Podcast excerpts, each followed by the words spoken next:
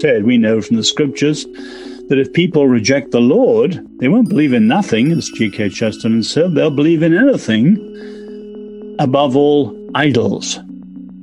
So we have no fear, put it this way, it sounds rather crass, no fear for religion. People will always be religious, even in the secularist age. But the alternative religions are disastrous, and that's the problem.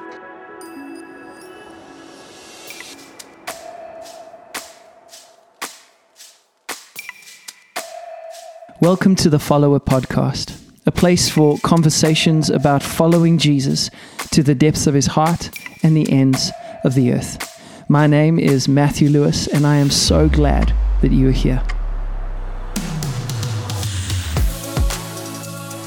Hello, everybody, and welcome back to the Follower Podcast. As you know, I've been around for a while. Over the last while, it's been developing into a small group of friends who are really just seeking the heart of Jesus and trying to figure out uh, how do we follow Jesus to the depths of his heart and to the ends of the earth together. And one of those friends is a lady called Judy Shaw. Hello, Judy. Hello. and uh, Judy, uh, originally in Belfast, Yes, Judy. Yes, yes. But currently working in London. Yeah, it's correct. And Judy, and Judy's like jumped onto the follower team, and really she's heading up research. So she tries to make sure that the things we say actually make sense and, and are true. Yeah, no, no pressure at all with that. Yeah. And then, and then she does a lot of uh, just connecting with guests and and uh, bringing in different voices into the space so that it's really really helpful. So you'll probably be hearing Judy's voice and other voices on the podcast in the coming episodes. So you can look forward to that. And uh, for this episode, Judy, you've brought along one of your friends. Would you go ahead and introduce who we have yes. on the show today? And an honor to call my friend as well. We have with us the wonderful Os Guinness. If you haven't heard of Os before, you should definitely get reading some of his books. Os is a social critic and renowned Christian author and speaker. He's written many books, including The Call, which is about finding and fulfilling the central purpose of your life. And more recently has written a book entitled Carpe Diem, Redeemed, Seizing the Day, Discerning the Times. Um, Os, we are so excited to have you with us. And um, yeah, tell us a bit about yourself. Well, thank you, Judy. Thank you, Matt. It's a real privilege to be with you.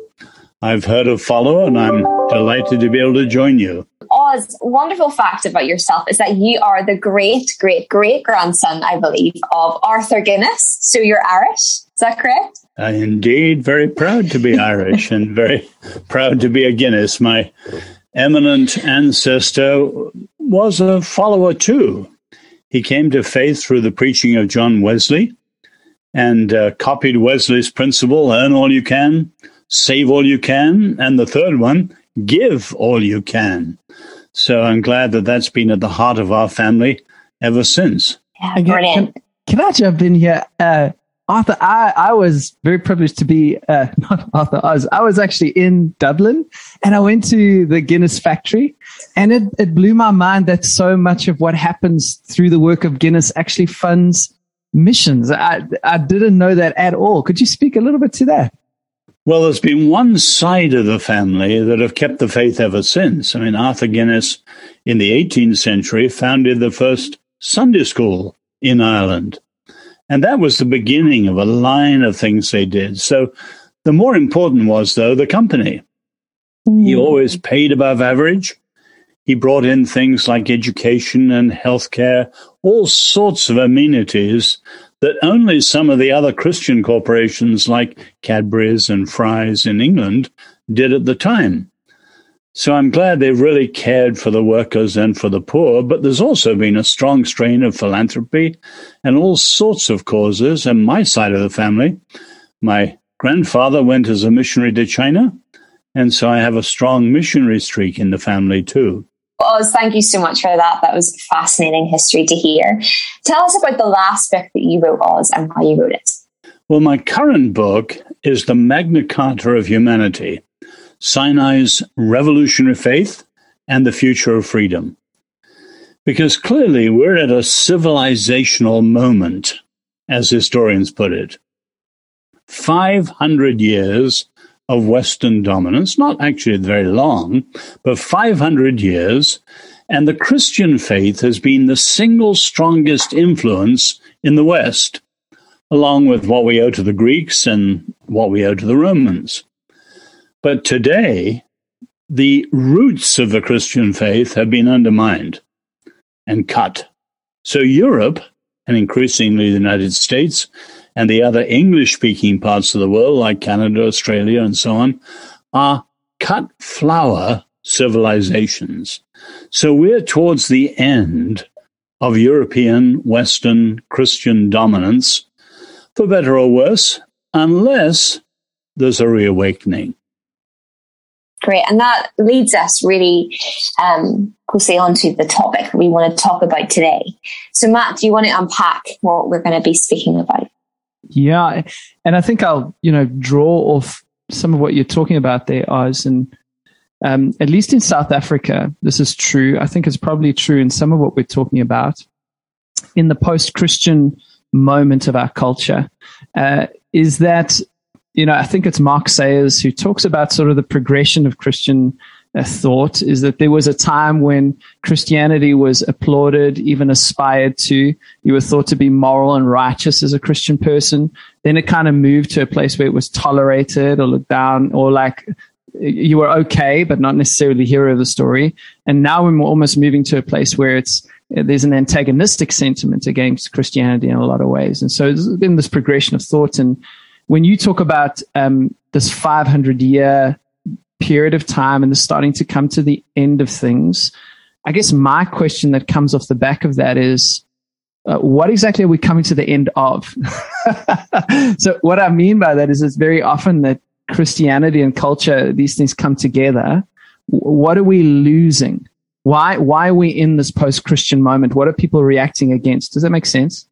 Yes. Now, what you said is undoubtedly true. Uh, the way people are attacking the faith. And that comes out of, we'll come to that a little later, some of the alternatives that are strong today. But if you look at the cut flower civilization, as I talked about, one of the features is not only a decline of faith, one of the features is nostalgia for the faith from some of the leading intellectuals. And you can think of books like Tom Holland's Dominion or um, you know um, um people all around the place who realize the Christian faith added so much that we're now beginning to lose. So you take notions like human rights, or a high view of truth, or a strong view of freedom, or a powerful view of justice and of reforms, and all these things are the gifts not only of the gospel, but of the Bible. So the very best of the West comes, well, some of it I said from the Greeks, but the best of it comes from the scriptures. We are a product of a biblical civilization. In my hmm. book, I argue that the American Revolution, for example, at its best came out through the Reformation of the Sinai Revolution. The great mistake of the early church was to copy Roman structures and institutions, and Roman structures were hierarchical. And they produced a hierarchical church which was corrupt in its power. And it was a Catholic layman, Lord Acton, who made the famous remark all power tends to corrupt, and absolute power corrupts absolutely. And when he said that, writing, he was referring to his own church, the Catholic Church, which copied Roman structures wrongly. And the Reformation, thank God, went back to the Bible, Calvin, Zwingli, Bullinger, Knox, and rediscovered covenant. And covenantal structures are quite different. And that gave rise to a huge amount of modern freedom. But even that's being rejected now in the light of some of the movements that are current. Ozzy said this great quote there we're a product of a biblical civilization. And yet we see this lingering reality of religious zeal all around us. Um, and when we read the Psalms we look at Romans 1, it seems that the Bible does support that we, by nature, are worshippers. And whether it's worshipping God or something else. What is this religious zeal, whether it's politicized or it's ideology? What does it tell us about ourselves as human beings, do you think? Well, there's a lot written about secularization. And so for 200 years, the secularization theory, put simply the idea the more modern we get, the less religious we become. And you can see that with Auguste Comte and Max Weber and Bertrand Russell and many, many other thinkers and writers right now like Ronald Inglehart. But that is actually wrong. Because as you said, we know from the scriptures that if people reject the Lord, they won't believe in nothing, as G.K. Chesterton said, they'll believe in anything, above all, idols. So we have no fear, put it this way, it sounds rather crass, no fear for religion. People will always be religious, even in the secularist age. But the alternative religions are disastrous, and that's the problem. Now, we've got to begin, though, I think, and we sort of skipped it. We've got to begin by looking at our contribution to our own rejection. This is key. This is so. In other words, secularism is both a parasite on our best and a protest against our worst. It's taken over many of our beliefs, say progress, and now we do it through reason and science rather than the Lord. Taken over much of our best and it's parasitic on it. But it's a protest, and this is the point I'm making, against our worst. So you can see three impulses behind modern secularism. One, we don't want God. Two, we don't need God. And three, we can replace God. Hmm. Now, we've got to come to terms with the first one, which is the deepest. And you can see it most clearly in the French Revolution. You know what Denis uh, Denis Diderot said became the cry of the Jacobins We will never be free until we strangle the last king with the guts of the last priest. In other words, in France, church and state throne an altar were one. They were one and oppressive and corrupt. And the revolution threw off both church and state and became what the French call laïcité, strictly secularist. Now that has spread. You take Ireland, Judy, the reaction against the horrors of the Catholic orphanages. Or in Canada, it's the reaction against the treatment of the indigenous people. Or in South Africa, Matt, it's the reactions against apartheid. And here in America, where I'm living currently, although I'm not American, it's the reaction against some of the extremes of the religious right. In other words, much of the problem of secularism is us. Mm. Corrupt forms of the faith have bred a reaction. Now, that's only the first. We don't need God. We could go and look at the other two if you want, but we've got to come to terms with our own contribution to our rejection because we have to start and say, Lord, forgive us. We have let right. you down. Could I tease this out a little bit, as just for our audience? Because, you know, we've got a broad audience and some people are going to be tracking. Other people are very much not. So I'm trying to, I want to, because it's such an important idea what you're unpacking right now. Um, what I'm hearing you say is that, uh, as an example, in South Africa, there is this idea that that Jesus is the white man's religion in a lot of our of our community. And there is the story of people will use the analogy. They'll say, you know, missionaries came to South Africa with the Bible, and we had a land, had the land. Then we closed our eyes to pray, and they had the land, and we had the Bible. You know, and uh, unfortunately, although that's there's more nuance to it than that, that's not completely untrue in a lot of ways. And so as a result, people are re- reacting to what you're saying, the worst of us, and throwing out God. Is that is that what you're saying? And and then how does this link to this cut flower civilization you're referring to? Well, what you're saying is absolutely true.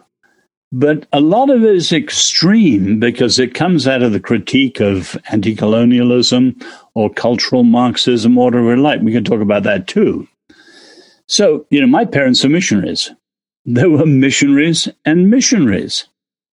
Now, the simple fact is, as the better scholarship now shows, that wherever you have evangelical missionaries whose heart was for the gospel and the people they were serving, you actually have, say, in many parts of China, the seeds of healthcare and the seeds of education and much of the best that's come out of the missionary movement. And there's no question that when you look at the West as the whole, human rights, you think of people like Bartolome de las Casas or William Wilberforce and many others like that, William Carey in India. The very best of freedom, justice, human dignity came out of the Christian faith and the scriptures. And so it's true that we can look at the corrupt forms, but that was not the whole story. Mm. And so cultural Marxism, the radical left, makes it the whole story. Right. And let's remember, we can get into that, Matt. Their revolution has never succeeded. Mm. And the oppression of the radical left has never eased off. I was mm. born in China, as you know. I was a witness to the Chinese Revolution. For two years, I was there during the Reign of Terror as a boy. And I will be always unflinchingly open eyed about what Marxism, either classical or cultural, means. So, yes, I began by saying we've got to confess where we've been wrong because we have helped create our opposition. But that is only half the story, in fact, not even half. And we've got to be pretty clear eyed about the alternatives.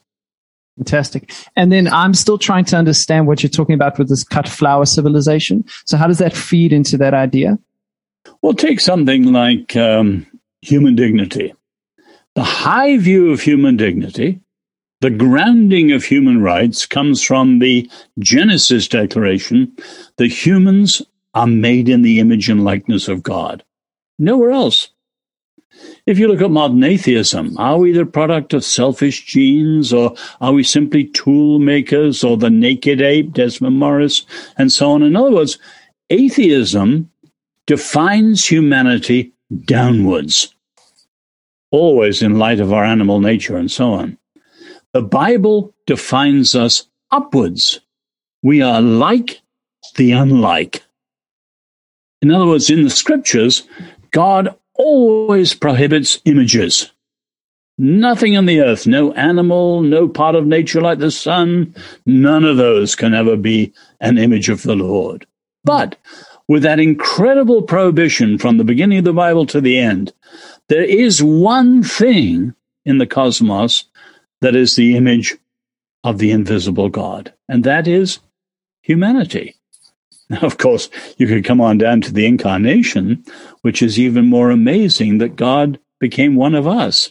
But we got to see that the highest view of humanity is rooted in the Bible, in Genesis 1 and the whole of the mm. scriptures. Now, without that, here's the cut flower, Matt.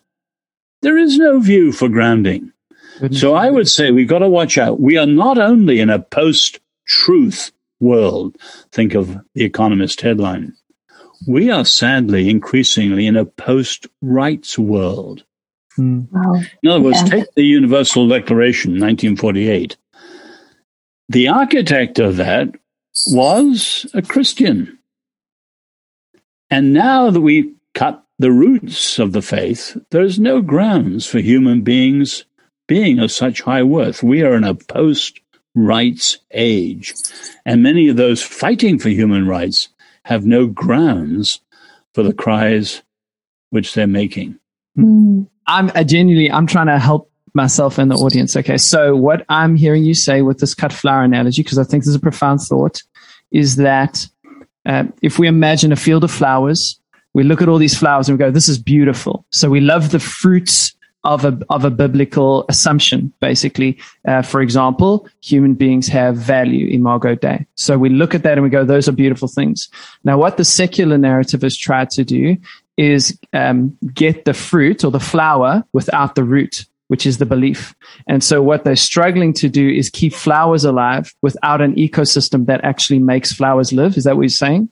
Yeah, there is okay. a moral, spiritual ecology Yes. Put another way, you know, Rabbi Sacks used to say, we talk a lot about the climate change, but the real problem of the world, he said, is cultural climate change.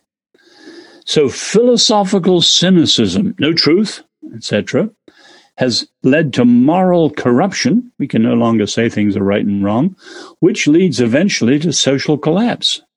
Mm. The ties that are binding families and societies are eroding. So this is actually incredibly serious. Now, I mentioned human dignity. Take another one, Matt. Take a simple one. words. In the scriptures, words created the world. And you can see in the Bible that words can create worlds, words can destroy worlds. So in the Old Testament, I'm deliberately referring to the Old, not just the New. In the Old Testament, there's a notion of evil speech, which the rabbis think is tantamount to murder. Now, you think of our world, say social media. We have cheapened words beyond recognition. And now we're weaponizing words. Wow. So even Christians are using words casually in the so called culture wars and so on. And we've got to realize that words in the scripture are powerful and they're precious. And it, we respect words. So our yes must be yes, and our no must be no. And we always speak with regard to truth and with respect for a human made in the image of God that we're talking to, mm. even if they've treated us abominably. So, not only a, a huge thing like human dignity, but a relatively simple thing like words, which we use every moment. There's a biblical view which is powerful and dynamic. Goodness. That's very helpful, Os. Thank you. Mm. And so, is it any wonder that when we look around at our society at the moment, we see all the flowers dying? You know, because we've cut them off from the roots. So, of course, yeah, that makes a lot of mm. sense. Judy, did you have a thought there? I my question got answered beautifully. So thank you, Phyllis. Um, no, I think it would be helpful then to move on. You you finished that last point really well in, in biblical view. I really want to get into that. So Matt, you actually had a great story that you told us as a group of friends about Dallas Willard, about why Jesus. So you want to mm-hmm. tell us that before we get on to the next point? Yeah. So um, Dallas tells a story in one of his books. Uh, those of you who know Dallas Willard, you've definitely heard his name if you've been listening to this podcast any amount of time.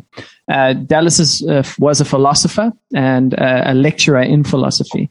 And uh, uh, one day, one of his students, I think he, I think it was a master student, or I am not sure, but one of his students came to him and said, "Dallas, you're like this very educated man. You're very intelligent. You seem to know a lot and read a lot. So why, with all your education and insight, why do you follow Jesus?" And Dallas looked at the student, and his response was simply, "Well, who else do you have in mind?" and uh, such a good response. And what it, what it, how it lands for me in this moment, this cultural moment, and what you're referring to, Os, and what we've been speaking about as a group, Judy, is um, it's exactly what you, you have. This this flower picture is beautiful, Os. This idea that you know we've we've killed the ecosystem, the flowers are dying, but now this uh, we have no fear of losing religion. We must attach to a religious impulse and a lot of the time when people think religion, they think Buddhism or they think Islam or the classics, but actually Marxism, as you've described, has a religious impulse. So we, because we're meaning machines, we attach to this. And I, I guess the question is in the midst of all this, why Jesus? Why does he stand above them all as the place where we should go with that longing? Well, Matt Dallas was a great friend of mine, and I loved him, and he's a great loss with his going. Mm. A remarkable, remarkable man. Mm. But one of the areas where we used to work together, and I spoke with him at Stanford and other universities, as well as working together on the Trinity Forum, we both believed that if you look at the worldviews, the faiths, the philosophies, the religions, call it what you like, you boil them down to three great families of faiths. The Eastern, Hinduism, Buddhism, the New Age movements, the secularist, atheism, agnosticism, materialism, naturalism, scientism, and then, of course, the Abrahamic, and above all in the West, Judaism and the Christian faith. They are radically different. And so it's not just thinking of Jesus alone, but you start with the big families of faith. And rather than question, take, say, what we've just talked about human dignity. You cannot find it in the Eastern family. And increasingly, it's been undermined in the secularist family because they were parasitic on the Christian view, but they realize you can't be now, and so on. It's only in the third family, the Abrahamic, that you have a high view of human dignity. And the same is true of almost any issue. Run them through the grid, the pattern, the worldviews of the big families of faiths, and you see there's no answer. Now, of course, our wonderful Jewish friends, on many of these issues, we overlap, such as human dignity. But obviously, the significance of our Lord is that he's the fulfillment of all of previous Judaism, all the Old Testament, all of the Hebrew scriptures. He's the fulfillment of it for humanity. Mm. In other words, Judaism has these wonderful truths, but in a particular form that often was exclusive to Jews. Whereas even the great British Prime Minister Benjamin Disraeli said, the Christian faith is Judaism for the multitudes. In other words, Judaism for the whole world. So, yes, who do you think apart from our Lord? But many younger Christians have got to remember when we talk about Jesus, we're talking about the whole of the scripture. So there was a dreadful situation in America where a megachurch pastor called for the unhitching of the Old Testament from the New. Yeah. That's dreadful. Mm. Jesus was Jewish. And he was predicted by the prophets, say Isaiah 61. And when he announces himself in the early chapters of Luke, it's in terms of Isaiah 61. And he brings good news and freedom and justice for the world. And of course, he stands in the line as the Son of God of all that we see in the Old Testament. So, yes, no one else but Jesus, but from the whole of the scriptures and not just the new. Mm. And so, I was, uh, Judy, did you have a question? I'm, I'm aware that I can dominate you. Matt, you go for it. So, in light of that, right? So, I'm a Christian person, I'm a follower of Jesus. Uh, in the craziness that is our world at the moment, I want to preach the gospel to someone today. Uh, classically, in a lot of, particularly from evangelical backgrounds, that's looked something like a, a sinner's prayer or a transaction here or something there. If you had to, I guess, coach someone through the good news that we carry to the world in the person of Jesus, how, how would you frame that at this in this moment? Well, Matt, there's a number of the whole issues we haven't had time to look at. I was looking at some of our contributions to our own rejection. We need to look at, too, the opposition. And then, thirdly, we need to look at the way the modern world has shaped Christians, nothing to do with ideas at all, without our being aware of it. But you're right, at a certain point, we've got to get off the, the back foot and defensive and come out with the good news. Mm. Now, always, though, we've got to start because we love people by listening to them. Now, as everyone's different. So we're talking to someone in Asia or Africa or Latin America or Europe. We've got to talking to a young person or an old person or an atheist or a Muslim. We've got to love and listen and discover what I call, based on our Lord, the treasure of their heart. Mm. What makes them tick in life? The most powerful hope, dream, purpose, and so on. Now, that's what we're speaking to. And of course, we'll tailor our understanding of the good news to that. Now, you almost put it, you weren't cynical, mm-hmm. but a lot of people could ask your question in a cynical way, as if evangelicalism is a very simplistic thing of give me your heart.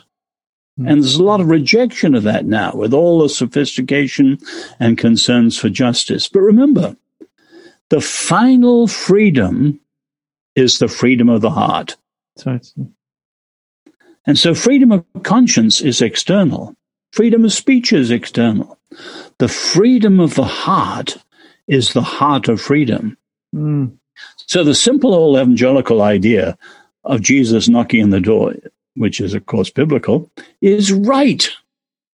And we've got to understand an understanding of freedom that is as deep as beginning with the freedom of the heart as the heart of freedom. So never despise, give me your heart. Hmm. The sinner's and, prayer is actually right. And I, I so, we, but the, my no. point is, we got we got to look at some of these things and unpack them. So, take confession. You mentioned the sinner's prayer. easy to be cynical about that again. You weren't, but many are. I always remember Michel Foucault. There is a postmodern thinker, atheist who hated the gospel, died of AIDS after catching it in San Francisco bathhouse. Sad story. But once he said the one part of the Christian faith he admired confession. I picked up my ears. What was he talking about? He said, when someone confesses voluntarily, not a coerced confession, it's very rare morally because a person is, quote, going on record against themselves. That's incredibly rare. We put our best foot forward. I'll blame someone else. Anything but have to say, I screwed it up. I sinned. I lied. I committed adultery. But of course, that's biblical. We go on record against ourselves. So the sinner's prayer, incredibly important. At a certain point, we've got to go on record before the Lord. We were wrong. We need your forgiveness. Mm. Judy, do you have a thought? I, yeah, I actually think for our followers, could you unpack us what the sinner's prayer is, just in case anybody's wondering what that really means? Well, it'll be different according to the different people you're talking about. Some people will have to confess the pride that thought they could play God in their own lives, and they realize they're too small to do that. Some people may have screwed it up totally in, say, adultery, which ruined a whole family, and have to say, Lord, forgive me for that. But it's different in every case. In other words, each of us has to come as we are and confess all the wrongs, because the point is we can't find the Lord without the Lord. That's why we need mm-hmm. revelation. And we can't satisfy the Lord without the Lord. That's why we need the cross. But we need to confess all those things in our lives, which will be different in every different person, that have stopped us getting there. And now we're putting those on the table and saying, Lord, I've totally screwed it up. I need you. But that will be different for different people. I'd urge both of you, let's add a dimension of the discussion. You talked about the water. What is it we're facing? It isn't just the church has screwed it up. We have. Lord, forgive us. Much of the problem of the church in the West is the church, not you. We've let down the Lord. But we've also got to size up the challenges. And I put it put it in three different colors. We are now facing a red wave, a black wave, and a rainbow colored wave. Mm. The red wave is cultural and classical Marxism. In the West, it's cultural Marxism. And many people have not really understood how that comes from Antonio Gramsci, the Frankfurt School, the Long March through the institutions. And so we have this whole paraphernalia of the radical left. You, you almost quoted at the beginning, Max, uh, Matt. We've got to understand that and really see where it differs from the gospel. Take justice. A lot of American pastors have drunk the Kool Aid because the left says mark, uh, justice, they leap and salute, not realizing the left view of justice are totally different from the biblical view of justice. That's the red wave. Then, of course, in the wider world, you have the black wave.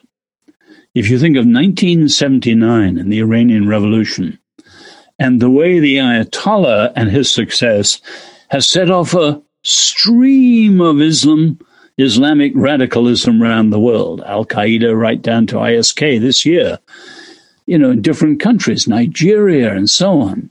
This is extremely powerful and directly anti Christian. And then, of course, the third wave, the rainbow wave. Many people don't realize that the sexual revolution is much deeper than Hugh Hefner and Playboy and the pill it goes back to the same quarter in Paris, the Palais Royal, that the French Revolution came from. And if you know the architects of the uh, sexual revolution, Marquis de Sade and people like uh, Wilhelm Reich in the 1920s, they are deliberately out to subvert two th- sorry 3000 years of western civilization. And Reich says quite openly, we have two enemies we need to overcome. One, parents. That's why you want to sideline parents at the age of three and four through sex education. But the more important enemy, the church. Mm. So we got to see that the red wave, the black wave, and the rainbow wave are all explicitly hostile to our faith, and we need to understand them to combat them. And not, yes, we'll admit where we've been wrong. I began there. But we've got to be very clear how the gospel is different from that. Mm-hmm. Because, as I said to Matt, the revolutions never succeed and the oppression never ends. And we're followers of the good news, the ultimate revolution. You know, I love the fact, if you go back to the English Revolution, 1642, that was where the notion of revolution was biblical. And you know the very simple idea God creates order, humans create disorder. So God acts into the disorder to turn it upside down, to turn the world the right way up.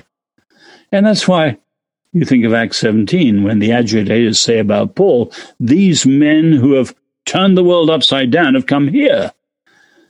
Paul had not turned the world upside down, he turned it the right way up. And properly understood, the gospel is the true revolution, returning the world to the way it should be. Mm. Wonderful. Yeah. And so just to, to tease this out again for our audience, um, in, in the simpler terms, if you're struggling with some of what Os is saying, um, it is this idea of water. And again, some of us, uh, so for example, I'm thinking about some of my friends who are listening to this podcast you may have zero understanding of Marxism. You may have zero understanding of the French Revolution, the sexual revolution, and all these things that are rooted. But what you need to know is that, you know, when you scroll your TikTok feed or you scroll your Instagram feed, everything you do is doing something to you. Okay. And these things, they are not neutral. They are animated by ideas, perspectives, stances, and what Os is pointing out, intentions. They actually are intentionally trying to achieve an end in your life.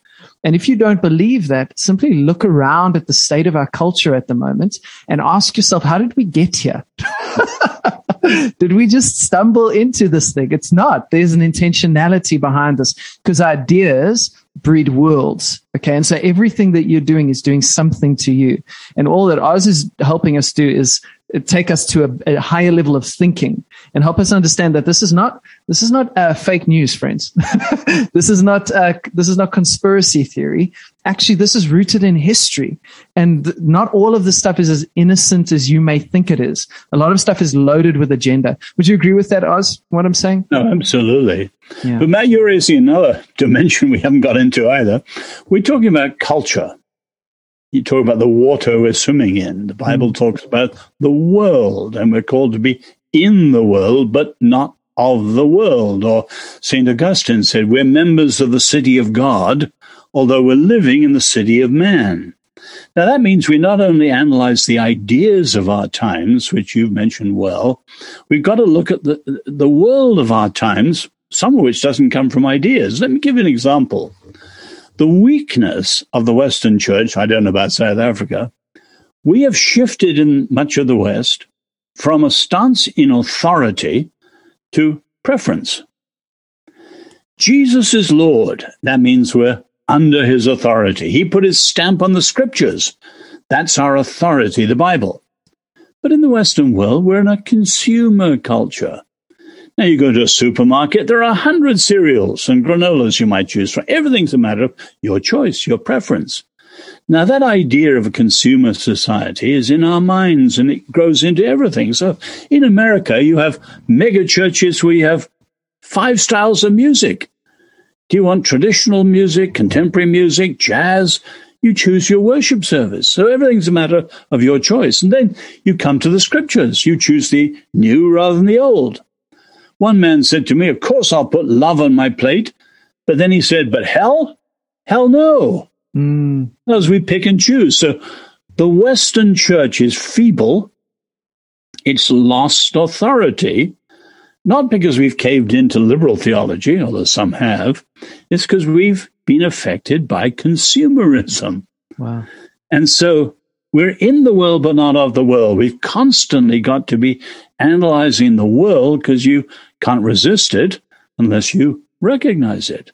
Mm, mm, mm, mm. Brilliant. And I think this is where, you know, we were talking earlier about the sinner's prayer, and I wanted to come back around to that. Uh, I'm glad it didn't come across cynical. Uh, I do. I, I, think for me, the, the the importance is in the emphasis and the nuance of it. So for me, I would go back to just good old biblical repentance. Like I, uh, when I see in the book of Acts and in the preaching of the gospel, there is no salvation without repentance, and I think that's what you're speaking to. I think part of my concern around sometimes how we how we frame the sinner's prayer is that the language is very often exactly what you're saying, inviting Jesus into my heart, which turns Jesus into some kind of consume, like a product I can consume instead of what I think you're trying to highlight is that actually we're invited into the heart of Jesus. And so it is a renovation of the heart, but it's not a privatization of that Jesus. It's that I get invited into a bigger story. And that is the salvation that you're talking about. Uh, would you agree, disagree? Thoughts on that? Oh, absolutely. And the key word what you're saying there is privatized. Mm. In other words, it's privately engaging, publicly irrelevant. Mm. Whereas Jesus' lordship and the whole of the Bible speaks to the whole of life. Yeah. I mentioned earlier the Catholics made a bad mistake around 380 when the Christian faith was declared to be the official religion of Rome. The Catholic Church copied Roman structures, and they're hierarchical, not biblical.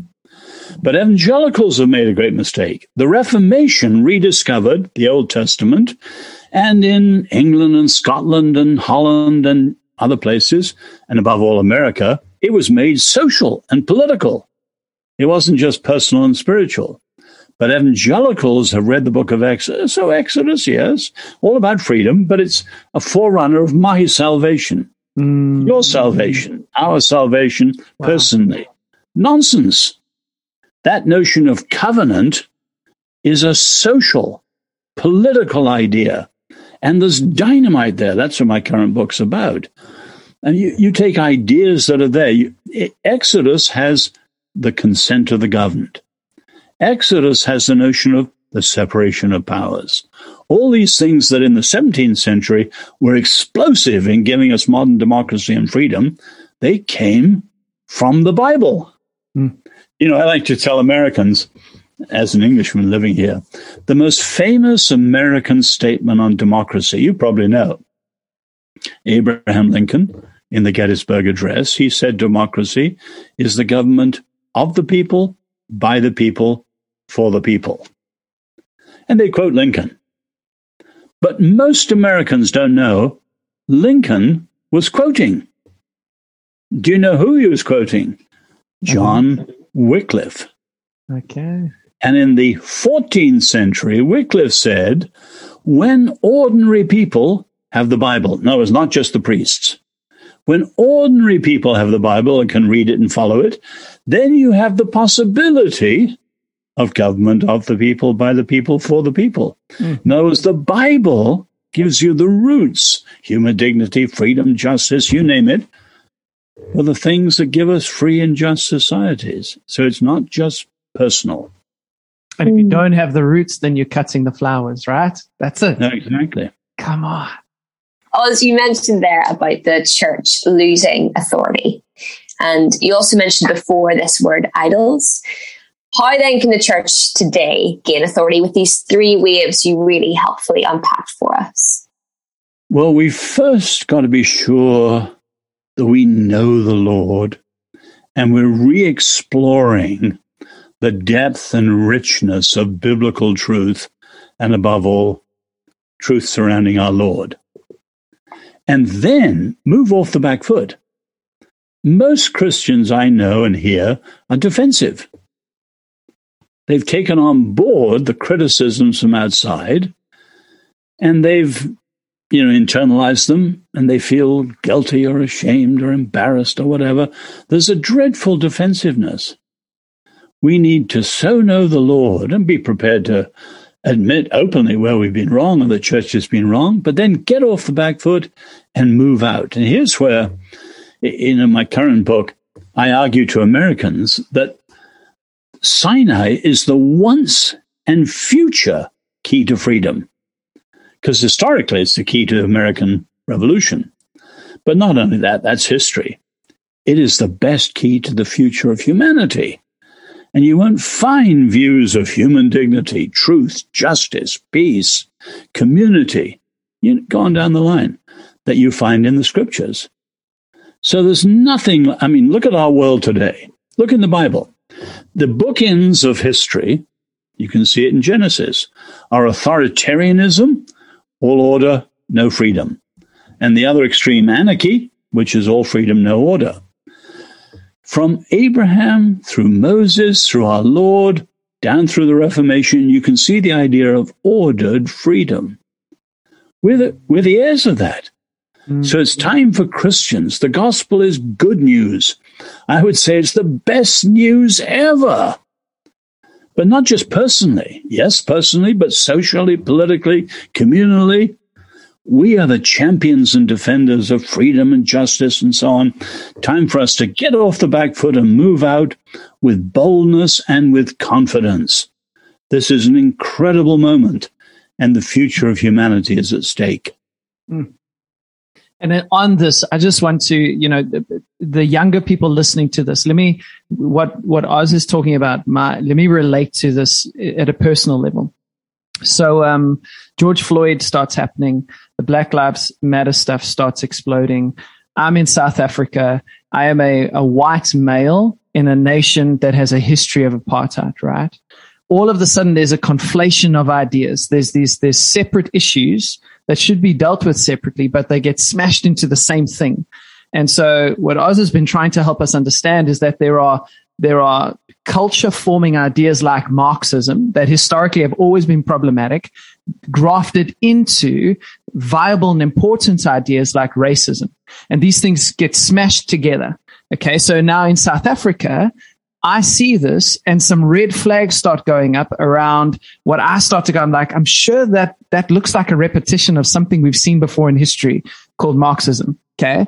And when I start questioning that, it's assumed then that I'm in favor of racism because these things start being pulled together under one idea. And so then this is a common term with us at the moment. I get gaslighted into guilt.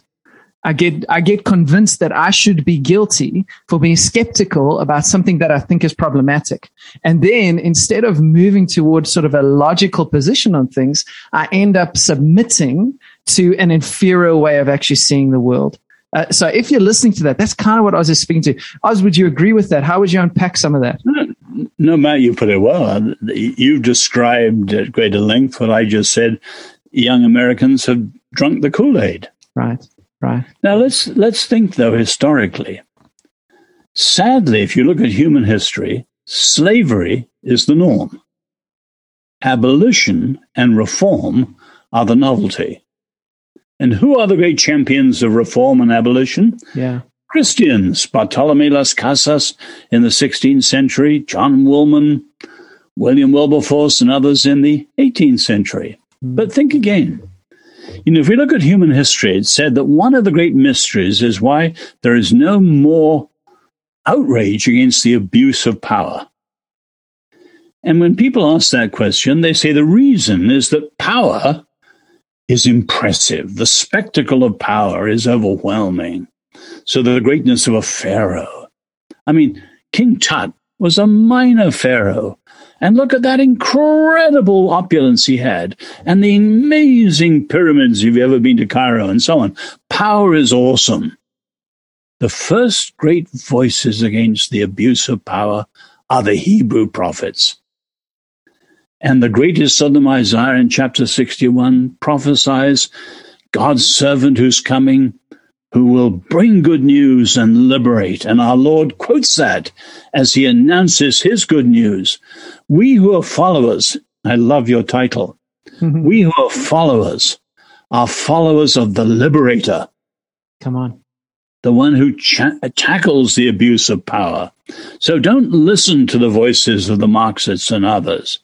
We are the champions of the highest view of human dignity, and we stand against every form of the abuse of power and truth and words, right down to the way we use social media. Mm. So let it be clear we are the champions and defenders of freedom and justice.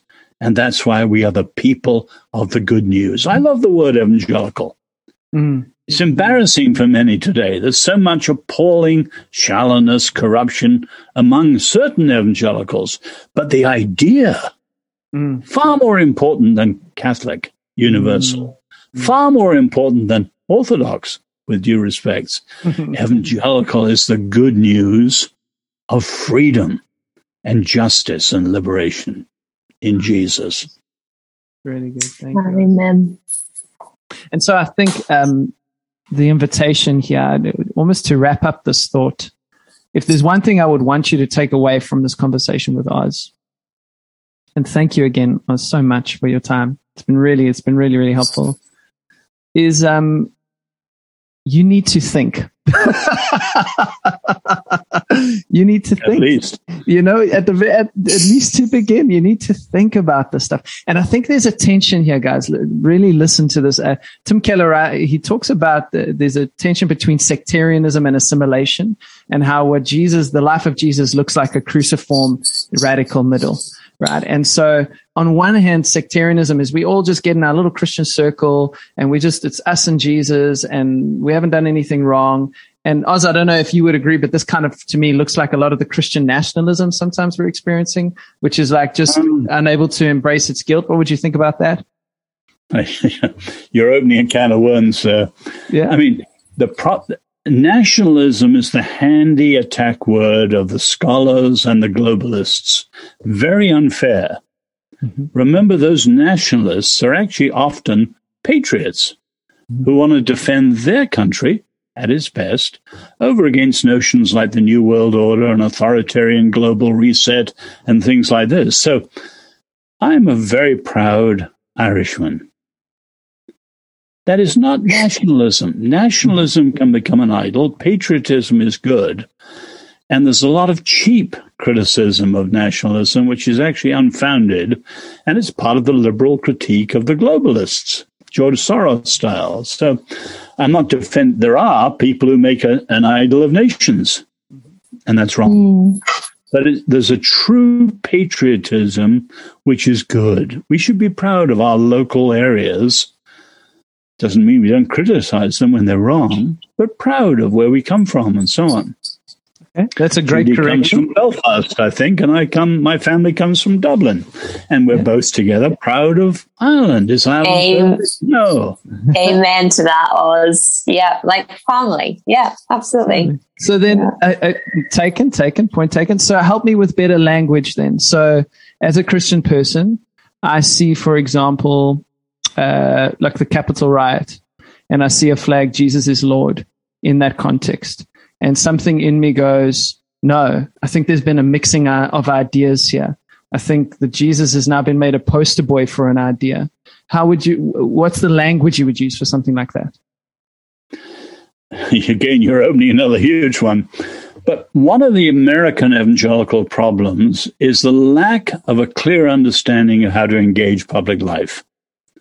So evangelicals have swung between a privatized faith, privately engaging, publicly irrelevant, which is the old problem, and a politicized faith where politics is be all and end all. Now, in fact, January the 6th, I had friends who were there who would say truly, Jesus is Lord. People who are high up in the leadership, say, of the Young Life movement, who were praying and singing hymns every step of the way. Hmm. But that protest rally was hijacked. So the press only showed you one side of things. So a lot more needs to be said about that. Mm-hmm. I'm not defending it. Sure. But it wasn't quite as the press. Remember, the press in America, you, you can see even the BBC, for whom I used to work, the BBC is somewhat biased, but say the New York Times and the Guardian in England, they are incredibly biased. And they just don't cover what they don't like. And you can mm-hmm. see now with the current president showing signs of dementia, mm-hmm. bungling things all over the place, the press switches focus and pretends it's not happening. Mm-hmm. So we've got to critique the press and make sure our own um, digests of keeping up with things are true. We want to eat well, but we want to read and watch well too. Right, right. And I guess uh, what I'm um, trying to articulate this is very helpful, sincerely. Um, I find that there's a need for me to hold a humble position in these things. Mm-hmm. And what I mean by that is I don't want to assimilate. So exactly what you've said. I don't want to um, uh, compromise on my convictions around who Jesus is to get a place at the table so that I'm not attacked or whatever by uh, maybe a radical liberal agenda, whatever that means, and even how that translates in an African context. You know, like not everything is through an American lens, but just what that would mean. But then on the other hand, I am aware that I have blind spots and that I myself am a, I'm a sinner in need of salvation, you know, and that I have participated in and been a part of some of the injustices that the world now experiences. And I'm just wondering what it means to exactly what you say, not be on the back foot all the time, not always live defensively, but also to do so in a way that um, uh, facilitates dialogue, opens up space for, for common journey, these kinds of things. But you can't generalize here. It might be different. You're talking to a friend or you're, say, addressing a university meeting, or you're writing an op ed piece for the whole of South Africa. It'd be somewhat different. Right. In other words, if I'm writing to the whole of America, for example, I, I, would think of the American future and address that very clearly. That's different from, say, a very local thing where maybe, you know, truth is at stake or justice at stake. So we can't generalize in those ways, but we've got to get Christians with holy boldness Mm-hmm. And our confidence is not in ourselves, it's in the Lord. Mm-hmm. And then to move out that way, because the gospel, the scriptures as a whole, are truly the answer to the world's problems. Now, we, have talked about globalization. You know, China now is incredibly threatening as a totalitarian power. And you look down the line at singularity transhumanism, not transgenderism, transhumanism. We've got a, Christians in that debate mm-hmm. because fundamental things about humanity are at stake. You know, at the moment, transgenderism, you know, people saying, I feel dysphoria, I'm a man in a woman's body, or the reverse. But we move towards transhumanism and they're saying, I'm a human in a body at all. And that's the problem. And I need to be more technological. So we're an incredible world, but whatever the question is, we have the answers in the Lord, in the scriptures, in Jesus, in the gospel. And it's time for Christians to have courage and confidence and speak up and stand out. Wonderful. Wonderful. Thank you, Os. This has been very helpful. Judy, do you have any uh, final thoughts? I have a question from a listener uh, that I thought we would end with. But before we go there, is anything you wanted to say? No, I have no final thoughts. Um, I'd love to hear this question. So shoot. Okay, so this is for you, Os. This comes from uh, a friend of the podcast. His name is Andrew Sutton, lives in America.